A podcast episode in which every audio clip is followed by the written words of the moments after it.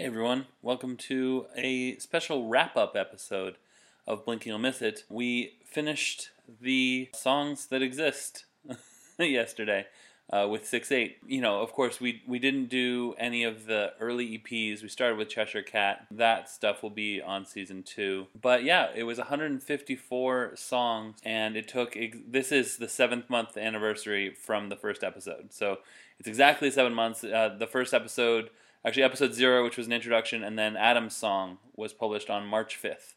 So, over the course of this past seven months, I have given you five minute chunks every weekday of all the songs that I have by Blink 182, Boxcar Racer, and Plus 44. When I first started, I did so much research looking at Adam's song, looking at Aliens Exist, all these things, researching into sort of what they were and gradually that sort of faded into how this song makes me feel and like some things that occur to me and and very little research aside from um, looking up the song on Genius, looking at the lyrics, listening to the song. So that's something major that has changed. Also, I didn't really think that it was going to be as guest heavy as it was. I had 80 episodes with guests on it, and I wanted to thank all of the people that uh, that were my guests. Diana, who was the first person I did uh, any guest recording with, and it, it, was a learning experience. And I, I really was happy that she jumped in full with both feet, and uh, we figured out how to do a guest uh, guest shot on the show, which turned out to be very important. More than half the episodes were guests, and you know Diana has become a very good friend, and now I do kids on bikes with her, and I've done Macintosh and Mod a couple times, and Macintosh and Mod haven't seen what.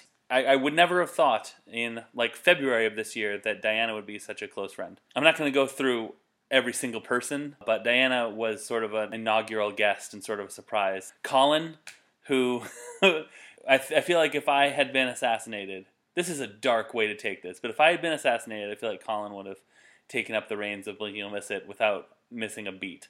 He would have been like, "Well, it's Monday. All right, let's see." And I really, I really valued his uh, support and his encouragement. And then the other people: Evan, Mike, Ben, Tema, Elizabeth, Eamon, Leon.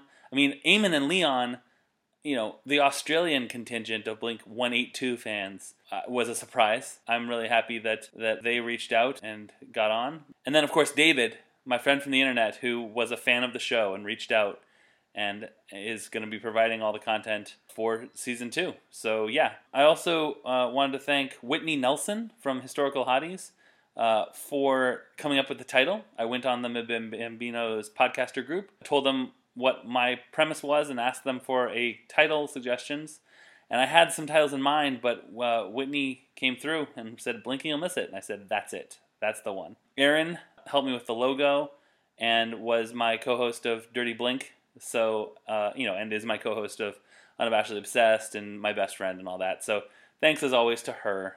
She made me a pin uh, so if you see me at PodCon, you know you can do a pin check for my Blink You'll Miss It pin, and it'll be right there. So yeah, going forward, we're gonna wait until Blink releases a new album. Um, maybe if they release a single in anticipation of the album, I'll do an episode on that. But we'll have to see. I'm gonna play it by ear. I'm not gonna force myself into stuff. But if you are listening to this and you do not follow me at Unabashed James, you should because I have lots of really cool projects on the horizon and I think that you are going to want to know about them. They are many of them are music related, which is kind of fun. So I think that's it. It's been it's been a blast. I feel closer to Blink One Eighty Two than I thought that I could get. I thought I was close to them, but I was wrong. All right, so thank you for letting me wax nostalgic and wax sentimental. Yeah, so uh, you know, thank you so much, and uh, I will you know talk to you next time. There's some Blink to talk about. Bye.